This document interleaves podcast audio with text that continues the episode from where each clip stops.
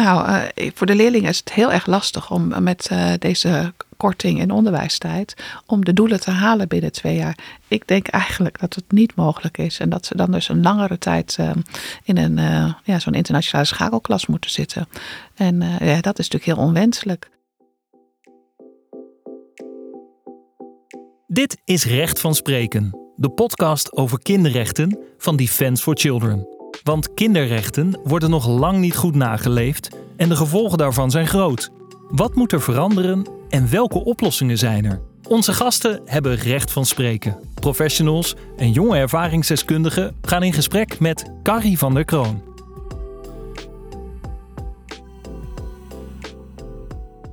Je vlucht als kind naar Nederland of je komt met je ouders mee die werken als arbeidsmigrant. Dan wil je als kind naar school. Dan moet je naar school. Want elk kind van 5 tot 16 jaar dat binnen de Nederlandse grenzen verblijft, is leerplichtig. En voor kinderen van 16 tot 18 jaar die nog geen startkwalificatie hebben behaald, geldt een kwalificatieplicht. Er zijn zorgen over kinderen die niet naar school gaan of onderwijs krijgen dat van een andere kwaliteit is dan andere kinderen in Nederland krijgen. In deze aflevering van Recht van Spreken bespreken we het onderwijs aan nieuwkomers en hoe we dit kunnen verbeteren. Ik ga erover praten met Fura Grol. Zij staat al 25 jaar voor de klas en is adviseur bij de Stichting LOWAN. Fura, welkom. Een korte introductie. Wat doet Stichting LOWAN? Ja, LOWAN ondersteunt scholen die lesgeven aan nieuwkomers. En in het voortgezet onderwijs heet dat ISK. En dat is een internationale schakelklas. En in die klassen zitten allemaal leerlingen die minder dan 2 jaar in Nederland zijn. Heel veel gevluchte leerlingen. Maar ook leerlingen die bij arbeidsmigranten meegekomen zijn. Of allerlei expats. Van alles en nog wat is mogelijk. Maar het grootste deel is wel vluchteling. En je hebt zelf 25 jaar...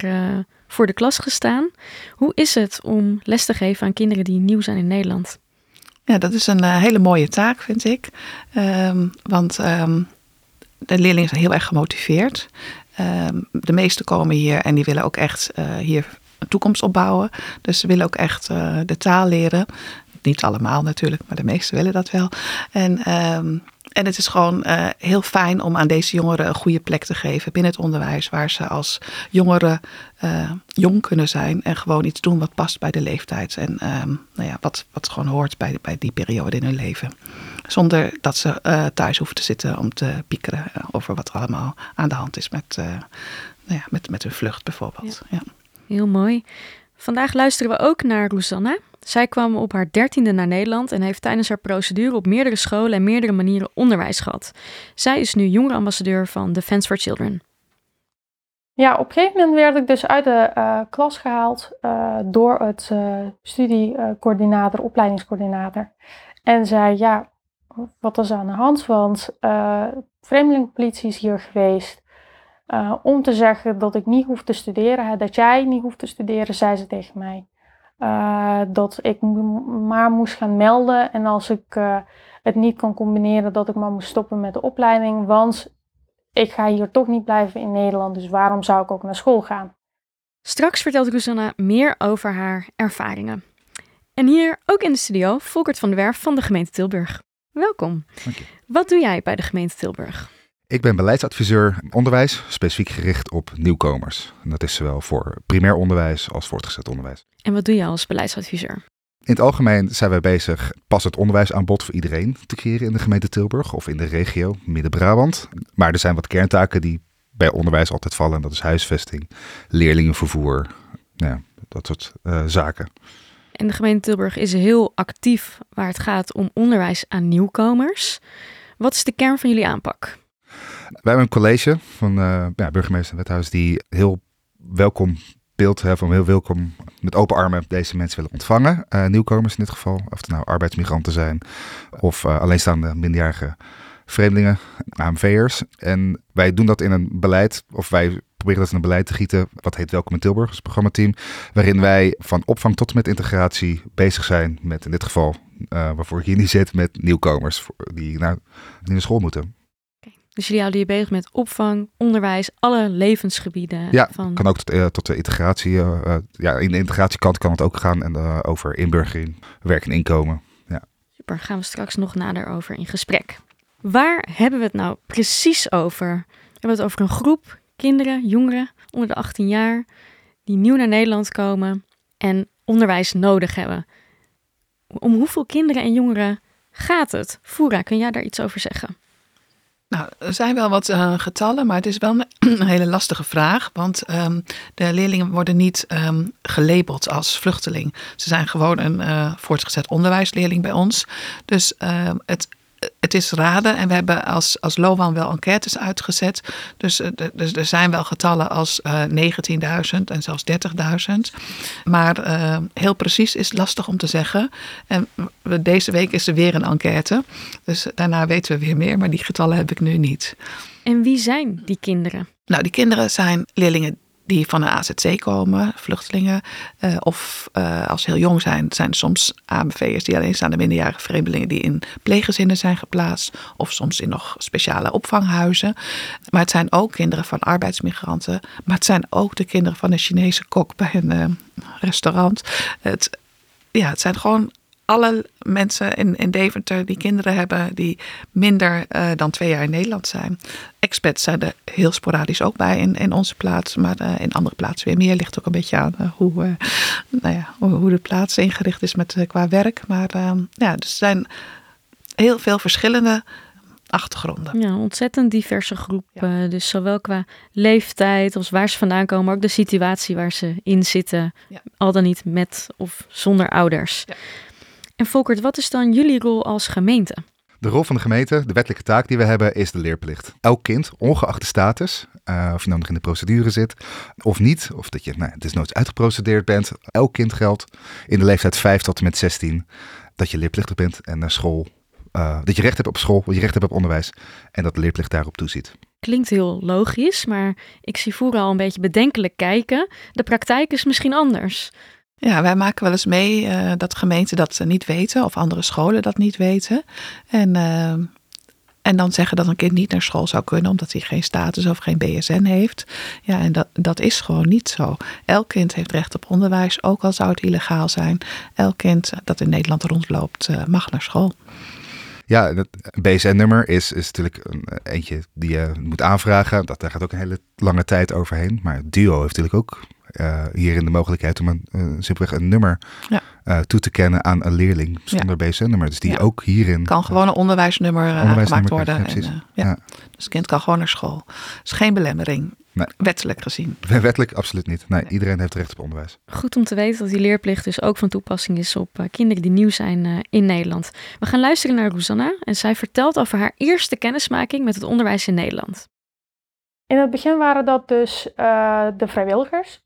Dus dat merkte je ook wel in het manier waarop ze les gaven en de voorbereiding daarvan, maar ook af en toe met de uitleg een beetje. En daarna vervolgens, dan ben je ook verhuisd. Klopt. Dus ik ging naar een speciale school waar weer de kinderen met migratieachtergrond zaten en de taal leerden. Alleen daar waren niet alleen de kinderen die gevlucht waren met de ouders, maar ook de kinderen die bijvoorbeeld samen met de ouders in verband met seizoenarbeid naar Nederland kwamen voor het werk. Mm-hmm. Zoals bijvoorbeeld de Poolse kinderen. Dus op je 15e ging je voor het eerst naar een reguliere school in Nederland. Klopt. Hoe was dat? Spannend, want ik besefte wel dat ik niet 100% goed Nederlands sprak. Dus ik was ook bang van hoe andere kinderen daar op zouden reageren. Of ik alles zou begrijpen. Het is een nieuwe school, dus ik ken daar niemand. Ik ken de regels niet. Het is niet waar ik gewend ben. Want in het land van herkomst is het totaal een andere manier van het onderwijs geven. Dus het was spannend. Mm-hmm. En wat gebeurde er toen je eenmaal was begonnen, die school?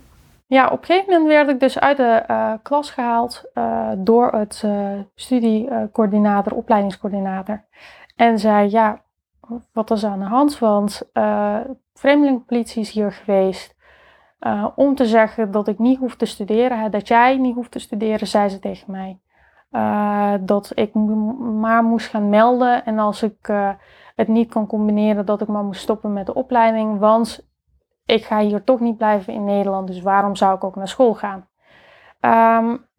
En hoe begon het eigenlijk? Is dat ik in verband met dat ik elke keer in Eindhoven moest melden, elke dinsdagochtend vroeg, en naar Helmond ging voor mijn studie, vroeg mijn moeder aan de politie of het mogelijk is dat ik me of later dezelfde dag ging melden in verband met lessen. Hè, want ik miste elke keer 2 lessen daardoor.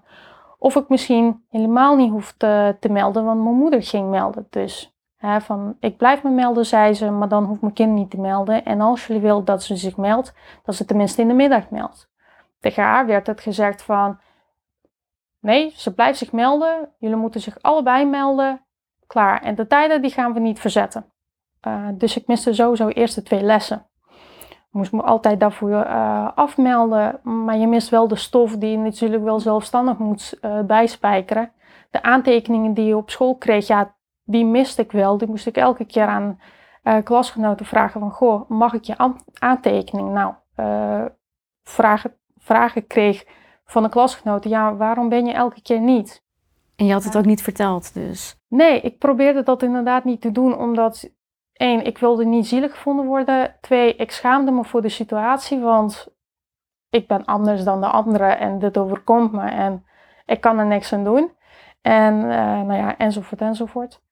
Ruzanna miste dus steeds lessen, omdat ze zich moest melden bij het COA. Hoe luister jij daarnaar? Dat is echt heel naar. Gelukkig is dat bij ons in Schalkhaar nu anders geregeld.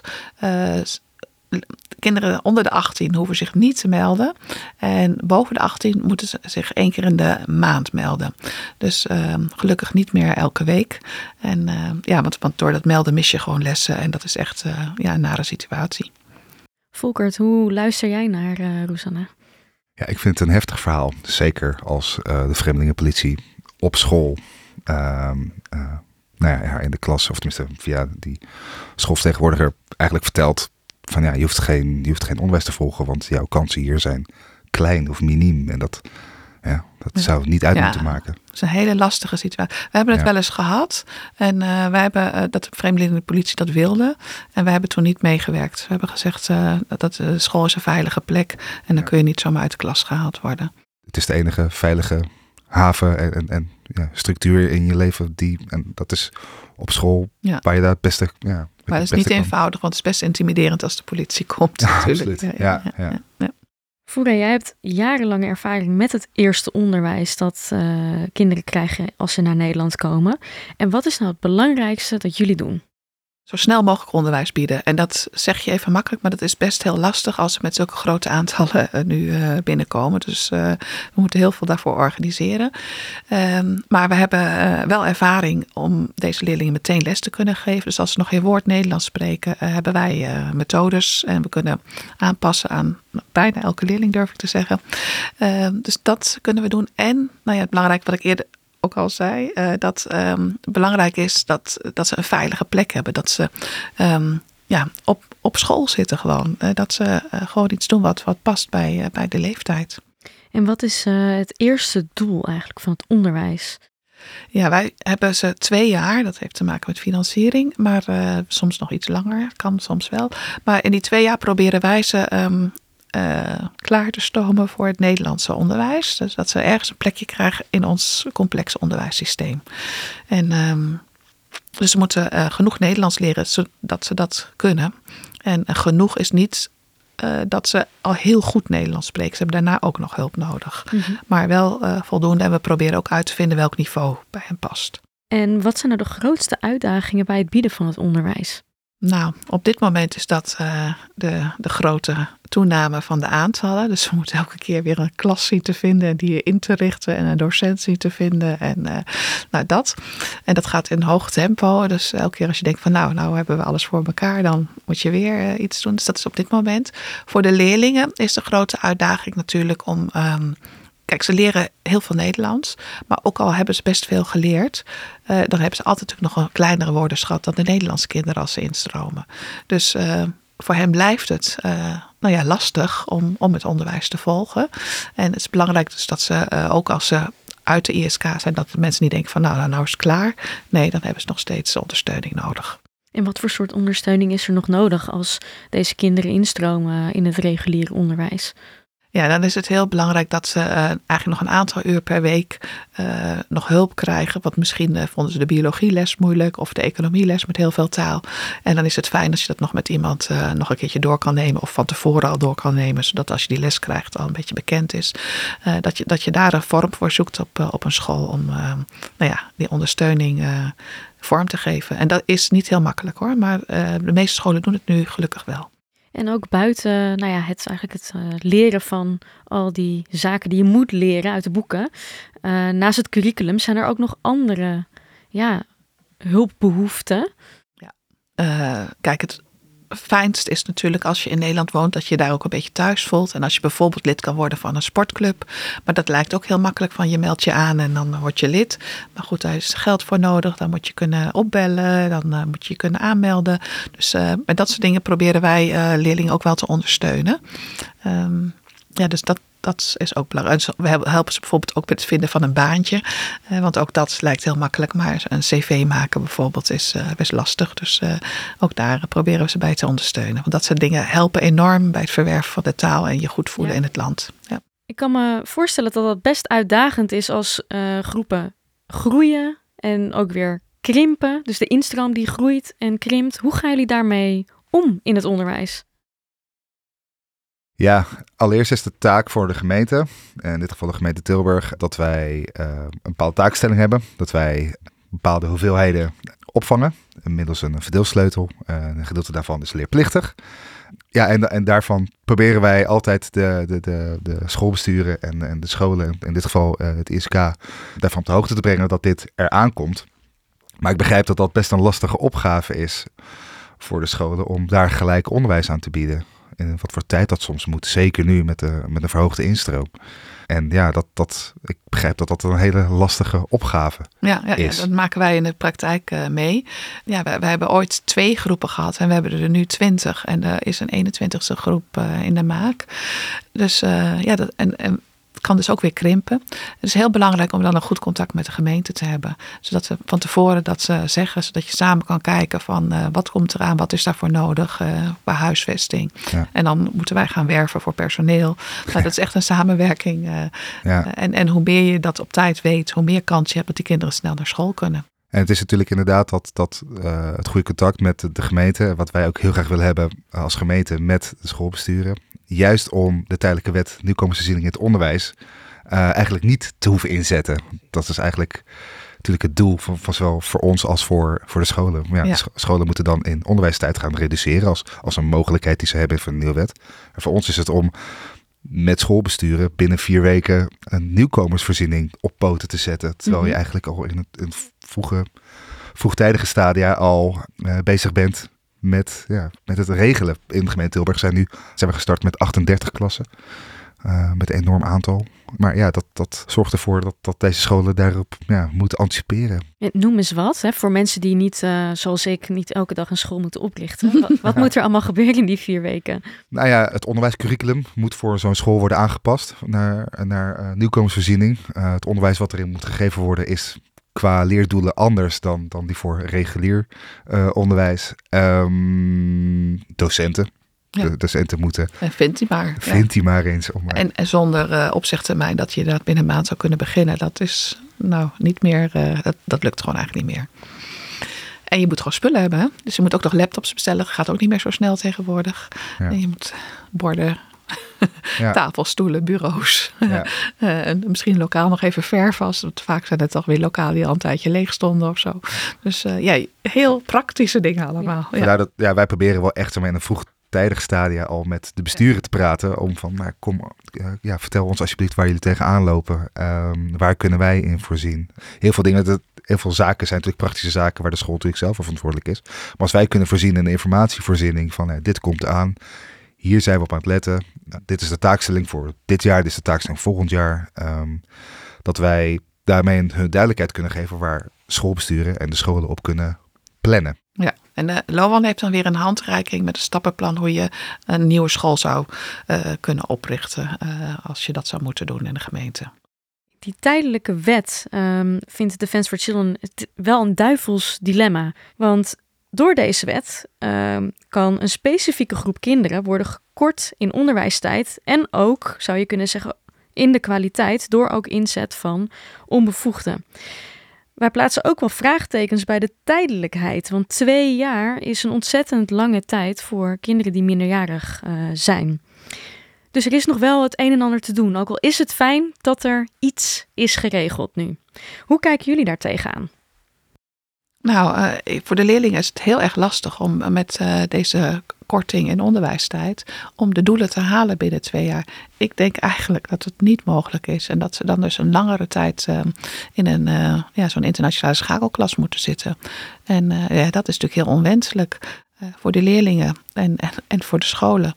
Dus ja, inderdaad, voor de kansengelijkheid wil je natuurlijk dat ze na 2 jaar doorstromen naar regulier onderwijs. Dat is de ideale lijn die je volgt als je daar door deze wet in onderwijstijd gaat reduceren. En dan kom je daar niet aan. Dan is er bijvoorbeeld in Nederland, als een van de kernvakken, is er te weinig kennis op gedaan, waardoor de reguliere doorstroming eigenlijk niet mogelijk is.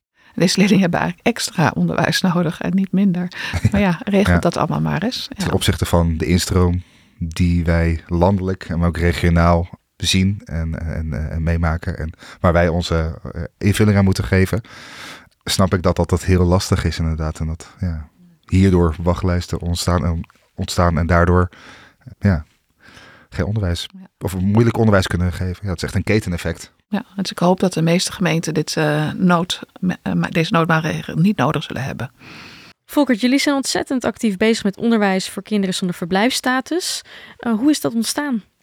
Wij wilden af van een loket voor elk specifiek thema. Dus inburgering, werk, inkomen, onderwijs. We wilden er 1 gezamenlijk informatiepunt hebben. Klinkt heel logisch, hè, dat mensen naar 1 punt toe gaan waar ze alle benodigde informatie krijgen over verschillende leefgebieden. Maar dat was dus niet zo. Nee, het was eerst verkokerd. Iedereen op zijn eigen thema voornamelijk aan het werk was. In het welkomstloket waarmee we zijn begonnen, onderdeel van het Welkom in Tilburg programma, was het eigenlijk meer om alle deelprogramma's of alle deelactiviteiten samen te brengen. Dus onderwijs, inburgering, die ook beter met elkaar te laten samenwerken en te laten integreren. En een belangrijk probleem is ook dat sommige kinderen niet in beeld zijn. En hoe pak je dat aan? Ja, wij hebben een bepaalde taakstelling. En dat is eigenlijk de aantallen die wij proberen te huisvesten in de opvang. En als keteneffect in de integratie en dus onderwijs daarin moeten voorzien. Wij merken inderdaad ook bijvoorbeeld een van onze arbeidsmigranten. Maar ook leerlingen die korte tijd in een AMV-locatie worden geplaatst en daarmee worden doorgeplaatst.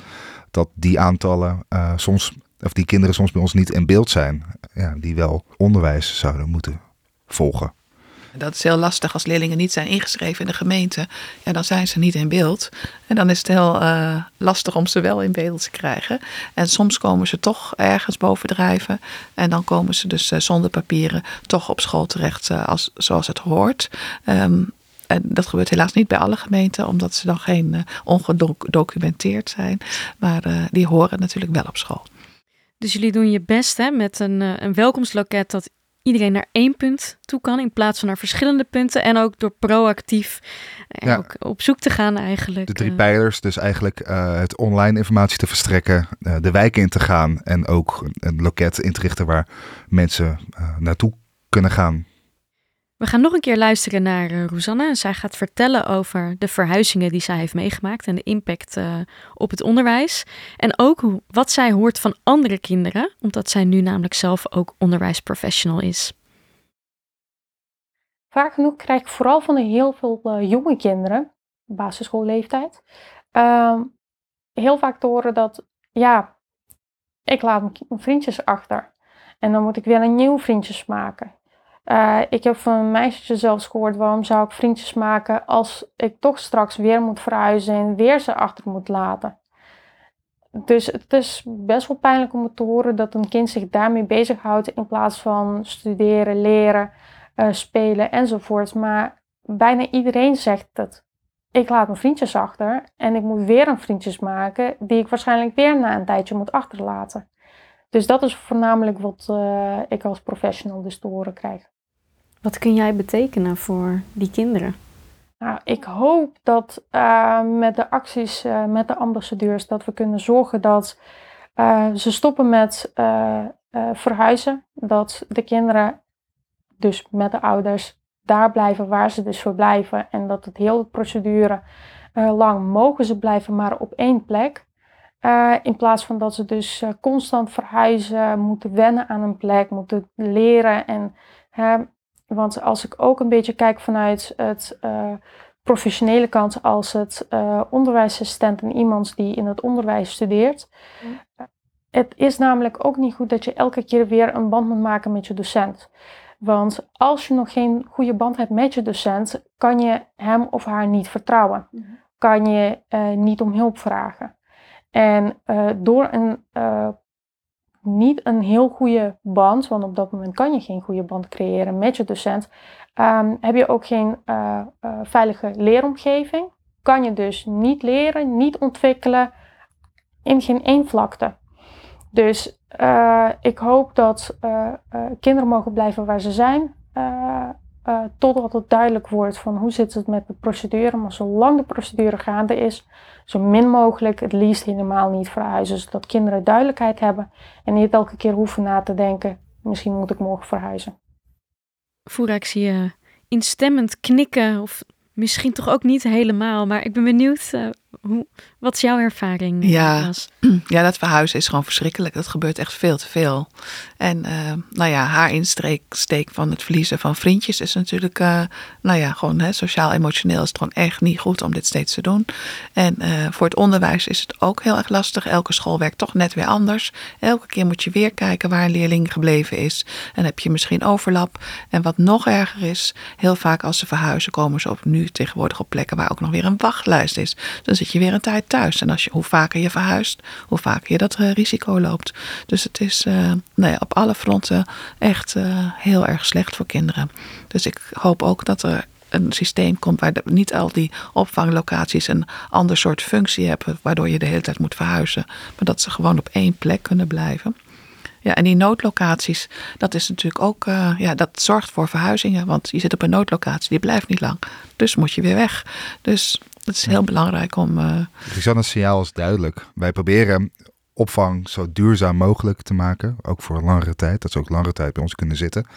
Wij zijn ook geen voorstander van crisisnoodopvanglocaties. Kijk, als het moet, dan moet het. Maar wij willen voornamelijk zorgen voor een duurzame opvang. Dat wij ook een commitment hebben naar bijvoorbeeld AMV'ers die wij nu hebben, dat die voor de zo lang mogelijke duur en ook daarna, nadat ze 18 zijn geworden, eigenlijk aan onze regio verbonden blijven. En wij krijgen vanuit de regio nu krijgen wij een bepaalde verdeelsleutel en daar proberen we aan te voldoen. Dat weten wij. Wij hopen dat andere gemeentes daarin ook... verantwoordelijkheid nemen, hè? Zodat niet één gemeente heel veel krijgt en dat het ook te doen blijft. Fura, vanuit jouw praktijkervaring van 25 jaar voor de klas, wat is jouw hoop of wens voor de kinderen die nieuw zijn in Nederland? Ja, dat er niemand thuis zit.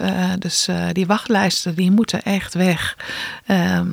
En ieder kind moet naar school kunnen. En gemeentes moeten op de hoogte zijn van dat recht op onderwijs. Elke gemeente moet daarvan op de hoogte zijn. En elke school. Zodat elk kind naar school gaat. Verblijfsstatus, documenten, ja of nee, maakt niet uit. Maar iedereen is welkom op school. Ongeacht de status. Ja. Dank jullie wel, Fura Grol en Folkert van der Werff, voor jullie bijdrage. Fijn dat jullie hier vandaag konden zijn. Graag gedaan. Dank je wel. En heel veel dank ook aan Ruzanna, onze jonge ambassadeur van Defence for Children, voor het delen van haar verhaal. Mocht je als professional vragen hebben over het recht op onderwijs, dan heeft Defence for Children daar een handige factsheet over en de link kun je vinden in de show notes.